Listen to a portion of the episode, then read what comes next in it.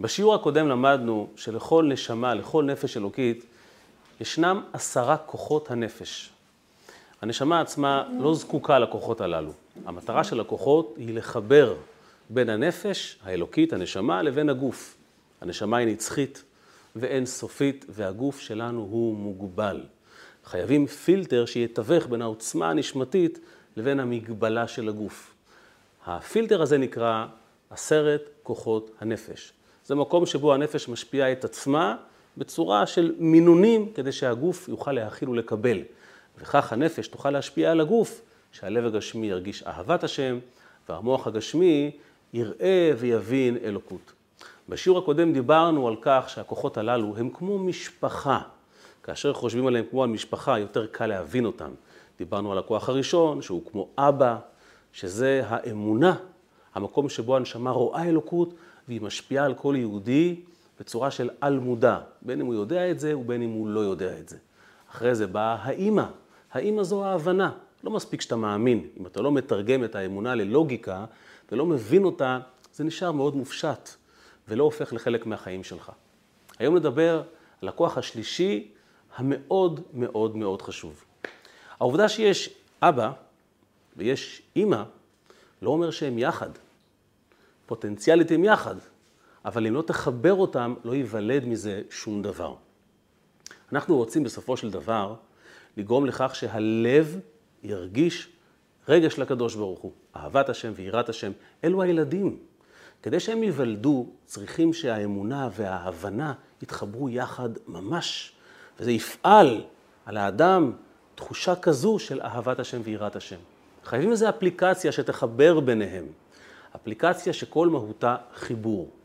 תורת החסידות מכנה את הכוח המחבר כוח הדעת. מדוע? כי יש פסוק, פסוק שאומר, והאדם ידע את חווה אשתו.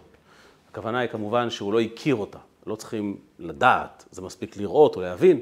הכוונה, ידע, התחבר והתייחד. יש לנו בנפש כוח מיוחד, שהייחודיות שלו זה לקחת כל מיני עניינים גדולים מאוד, גדולים מאיתנו, שנמצאים מחוץ לנו, רעיונות גדולים, ולהפוך אותם לחלק מאיתנו, לחבר אותנו עליהם. איך עושים את זה בפועל? בואו נחשוב. יש לנו אבא ויש לנו אימא, שזו האמונה והידיעה. אנחנו רוצים לחבר אותם. מה מפריע לחבר אותם יחד? מה מפריע לאבא ואימא שיושבים בבית ורוצים להתחבר, להיות יחד, להיות יחד. יושבים ביחד על כוס קפה. מה שמפריע להם אלו הסחות דעת. הטלפון שמונח, הילדים שבוכים, כל מיני מטלות של הבית. הם יושבים טכנית יחד, אבל כל הרעש מסביב גורם להסחת דעת, זאת אומרת, מפריע לחיבור ביניהם. כשלא יהיה חיבור, הם למעשה לא נמצאים יחד, וכשהם לא יחד, לא ייוולד מזה שום דבר. דוגמה מהחיים הפשוטים שלנו, זה קורה לכל אחד. אתה נכנס הביתה, מניח את המפתחות של הרכב על המדף בכניסה לבית. נכנס פנימה, עושה משהו קצר בבית, עומד לצאת, ואתה מגלה שאין לך מושג איפה המפתחות. רק לפני חמש דקות הנחת אותם, ועכשיו כאילו בלעה אותם האדמה. איך יכול להיות שפעולה כל כך פשוטה, שרק לפני דקה עשית אותה, פתאום כאילו היא איננה? והתשובה היא, טכנית עשית אותה. אבל לא היית באירוע, לא התחברת אליו. לכן מבחינתך זה לא קיים. עכשיו צריך לשחזר לאחור את כל התהליך, לזכור איפה היית כשהנחת את המפתח. מה הפתרון דרך אגב? הפתרון הוא להכריז, אני מניח את המפתח על המדף בכניסה לבית, מתוך תקווה שאף אחד לא שם כדי לראות את המחזה המוזר הזה. אבל כשאתה, כשאתה מכריז את ההכרזה הזו, אתה בעצם מכריח את עצמך להיות שם באותו הרגע. אתה מזיז את כל הסחות הדעת שמסביב כדי להיות ממוקד ברגע הזה. לעולם לא תשכח איפה המפתח אם תנהג בצורה הזו. כוח הדעת, היכולת המופלאה הזו לחבר דברים גדולים אל תוך החיים הקטנים שלנו, פועל על ידי כך שאחרי שהבנתי, אני עוצר את הכל, עוצם את העיניים לצורך העניין, שם את כל הסחות הדעת בצד, הוא מתבונן. חסידים קידשו את ההתבוננות. זאת אומרת, אפשר ללמוד מאמר חסידות ארוך במשך שעה, שעה וחצי, שעתיים, או כל דבר עיוני, אם אתה לא עוצר אחר כך ומתבונן בו, לזמן קצר, 30 שניות, 40 שניות, אבל התבוננת בו בתוך תוכך. כל המאמר עכשיו, אתה פשוט נותן לו לחלחל בתוך תוכך, המאמר הזה לא ישפיע עליך. כמו שהוא נכנס, ככה הוא יצא, כמו אותו צור מפתחות ששמת והלכת. לכן כתוב, אין עשיר אלא בדעת, אין עני אלא בדעת. אדם יכול לקרוא המון ספרים, אם אין לו דעת, הוא כמו ספרייה מהלכת, זה לא ישפיע עליו, הוא לא קנה שום מידע באמת. אבל אם יש לו דעת והוא מכיל את המידע הזה ומתבונן בו, זה הופך להיות חלק מה-DNA שלו וזה ישפיע עליו. אם רוצים להבין מעט יותר עד כמה הדעת היא קריטית, פעם תהיתם מה ההבדל בין ילד קטן לאיש גדול? מה ההבדל ביניהם? הרי שניהם חכמים באותה מידה. נכון שלילד חסר אולי ידע, אבל הוא חכם לא קטן. הוא לומד דברים מהר, הוא קולט ניואנסים, יש להם פיקחות אדירה על הקטנים הללו. מה הופך אותו לקטן בעצם? מה מגדיר אותו כקטן? אומרת תורת החסידות, ההבדל בין איש גדול לבין ילד קטן היא הדעת. קל דעת הוא ילד קטן. גם איש מבוגר שהוא קל דעת הוא ילד קטן. מה הפירוש ילד קטן שאין בו דעת? הוא לא יכול להתחבר לרעיון גדול בצורה משמעותית שתשפיע על החיים שלו. למשל, אתה רוצה שהוא יתחתן כשהוא קטן מאוד ובלי דעת?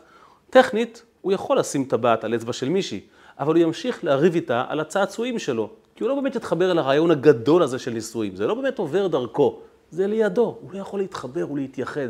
יש אבא ואימא, אין מה שיחבר ביניהם, כי כוח הדעת לא מפותח אצלו.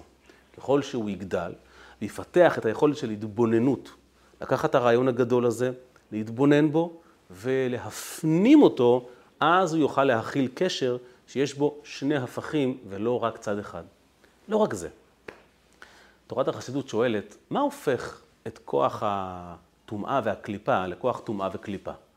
שדים למשל, הם הרי יודעים שיש הקדוש ברוך הוא. הם הרי לא עושים שום דבר בלי צבוי הקדוש ברוך הוא. אז במה הם נחותים מאיתנו? למה הם נקראים שדים, מזיקים? מה הסיבה? מה חסר להם? אומרת תורת החסידות, חסר להם דעת. הם יודעים שיש אלוקים. השדים והרוחות, המזיקים, הקליפות, הטומאה, הם יודעים שיש אלוקים. יותר טוב מאיתנו הם יודעים. הם לא רוצים להפנים את זה. הוא נשאר כאיזה בוס גדול שכדאי לא להסתבך איתו, אבל הם לא הופכים את זה למשהו מהותי בחיים שלהם, ולכן המרכיב שחסר להם הוא ביטול. כמו אותו ילד קטן, שאין לו דעת להפנים את הסיטואציה, לכן הוא לא מתבטל כלפיה, ולכן הוא יריב עם אשתו על הצעצוע שיש לו, הקליפה יודעת שיש אלוקים. היא לא הופכת את זה למרכיב יסודי בחייה, היא לא מוכנה להתבטל. מה שהקדוש ברוך הוא אומר היא עושה כמו שכיר טוב, אבל כשאין ביטול, אין ייחוד, אין חיבור. לכן אנחנו היהודים נקראים אשתו של הקדוש ברוך הוא. הקליפות והמזיקים הם נקראים יחידה נפרדת, הם נקראים הרע, כי הם לעולם לא יתבטלו. דרך אגב, זה גם ההבדל בין נפש אלוקית, בין נשמה, לבין נפש בהמית. תארו לעצמכם שפגשתם שתי נפשות ברחוב, תיאורטית. איך תבדילו ביניהם? נפש זה כוח רוחני, ויש להם את אותו סט כלים ואותו מבנה, איך תבדילו ביניהם? אומרת תורת החסידות, תסתכל על כוח הדעת. מכיוון שבסוף ההבדל בין נשמה לבין נפש בהמית זה ביטול. הנשמה כל כולה בביטול אדיר לקדוש ברוך הוא, זו השאיפה שלה. נפש בהמית לא. לכן הנשמה צריכה להצטייד בהמון המון דעת, כי הרי היא רוצה להעביר את כל הביטול הזה לגוף, והגוף אין בו שום ביטול. איך אתה גורם לגוף כל כך גשמי, כל כך לא יודע להתבטל, להכיל את הרעיון הזה של ביטול? כמו שאתה מחבר בין אבא לאימא. צריכים פה אנשים בוגרים עם הרבה מאוד דעת, שיוכלו להפנים את הסיטואציה, להתבונן בה, וכך להתבטל. הנשמה מביאה איתה לגוף הרבה הרבה הרבה עוצמות של דעת, רק צריכים להשתמש בהם. הנפש הבהמית, יש בה דעת אמנם, אבל היא לא צריכה הרבה דעת, היא צריכה דעת כדי לזכור איפה המפתחות מונחים. אבל לא יותר מזה. ולכן, כשאין הרבה צורך בביטול, אין הרבה צורך בדעת. אז כל מה שלא מאופיין בביטול, ילד קטן למשל, או נפש בהמית, או כל דבר שמונח בעצמו, בעצם הוא לא משתמש, הוא לא צורך הרבה דעת, הוא לא צורך הרבה חיבור וייחוד בין כוחות שונים, שהתפקיד שלהם בסוף להכניס ולהחדיר בך הכרה של רעיון גדול יותר מאשר אתה מסוגל להכיל לבד. זו אגב הסיבה שכתוב שנשים דעתן קלה. הרי כל אחד מבין שהכוונה שנשים דעתן קלה זה לא שחס ושלום הן פחות חכמות, הרי בינה יתרה ניתנה באישה. הסיבה שנשים דעתן קלה, תפקידה של אישה הוא להיות המקבל. זאת אומרת, הגבר הוא המשפיע, והיא צריכה לקבל אותו אל תוך חייה. כשאתה המקבל, אתה לא צריך הרבה דעת, אתה המטרה. זה כמו הגוף והנשמה למשל. הנשמה צריכה כוחות אדירים של דעת כדי להכניס לגוף את המידע הכל כך כל כך נעלה הזה. הגוף, הגוף מקבל את המידע הזה, הוא כבר שם. אותו דבר. האישה היא המקבל, היא מקבלת את הגבר באופן טבעי, זו תכונה שיש בה. ולכן זה לא חידוש אצלה לקבל את הגבר ולהבין שיש פה סיטואציה שהיא גדולה אה, אה, מעבר למה שהיא יכולה להבין. היא לא צריכה את זה.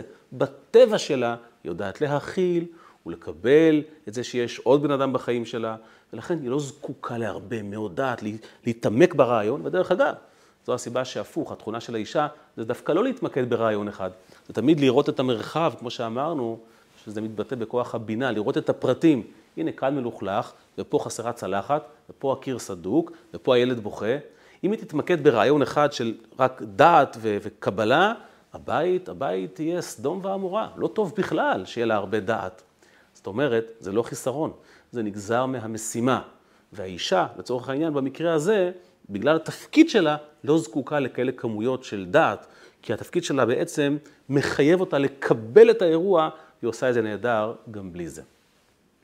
אז כוח הדעת, שורת הסיכום, הוא כוח שיודע לחבר ולייחד רעיון גדול אל תוך החיים הקטנים שלנו. ולכן, האפליקציה הזאת, הכוח הזה, לוקח את אבא, שזה האמונה, שזה נקרא חוכמה, ואת אימה, שזה הבינה או ההיגיון, הוא מחבר אותם יחד. הוא ממש מאחד אותם. כשאתה מאחד את האמונה והידיעה, פתאום הלב מגיב לזה. זה נהיה חלק ממני. התבוננתי בזה, העמקתי בזה. זה לא, אירוע, זה לא אירוע שעבר על ידי. לא סתם עכשיו שמעתי שיעור שיש אלוקים. וואו, זה נהיה מחייב. פתאום הלב שלי מגיב. זאת אומרת, ההורים, אבא ואימא, אמונה וידיעה, הם מתנהלים במוח שלנו. המטרה היא להביא ילדים בלב. כי בסוף האדם, עיקר האדם הוא מהלב. האדם מונע ומושפע מהלב, מהרגשות שלנו. הילדים שייוולדו מהייחוד הזה של אמונה וידיעה באמצעות כוח הדעת, יהיו הרגשות. דרך אגב, זו הסיבה שמשה רבינו, שנקרא איש האמונה, מה בעצם תפקידו? להראות לנו שיש אלוקים? זה כבר קיבלנו מאברהם אבינו. לספר לנו, להסביר לנו? אני בטוח שיש מסבירנים טובים יותר. משה רבינו עניינו כתוב שהוא ממשיך דעת לישראל, לא רק ידע ולא רק אמונה. שכל זה יהפוך לחלק מהחיים שלך. דוגמה לדבר, היה תמיד נותן לנו הרב יואל כהן, כשאנשים פנו לרבי עם בעיה, בעיה רפואית חלילה, הרבי תמיד אמר שקודם כל לבדוק מזוזות, אחר כך לשאול רופא. זה דוגמה קלאסית למשה רבינו. הוא מזכיר לך שהבריאות שלך, החיים הגשמיים שלך, מושפעים בידי האמונה והאלוקות כל הזמן, אז תבדוק מזוזה.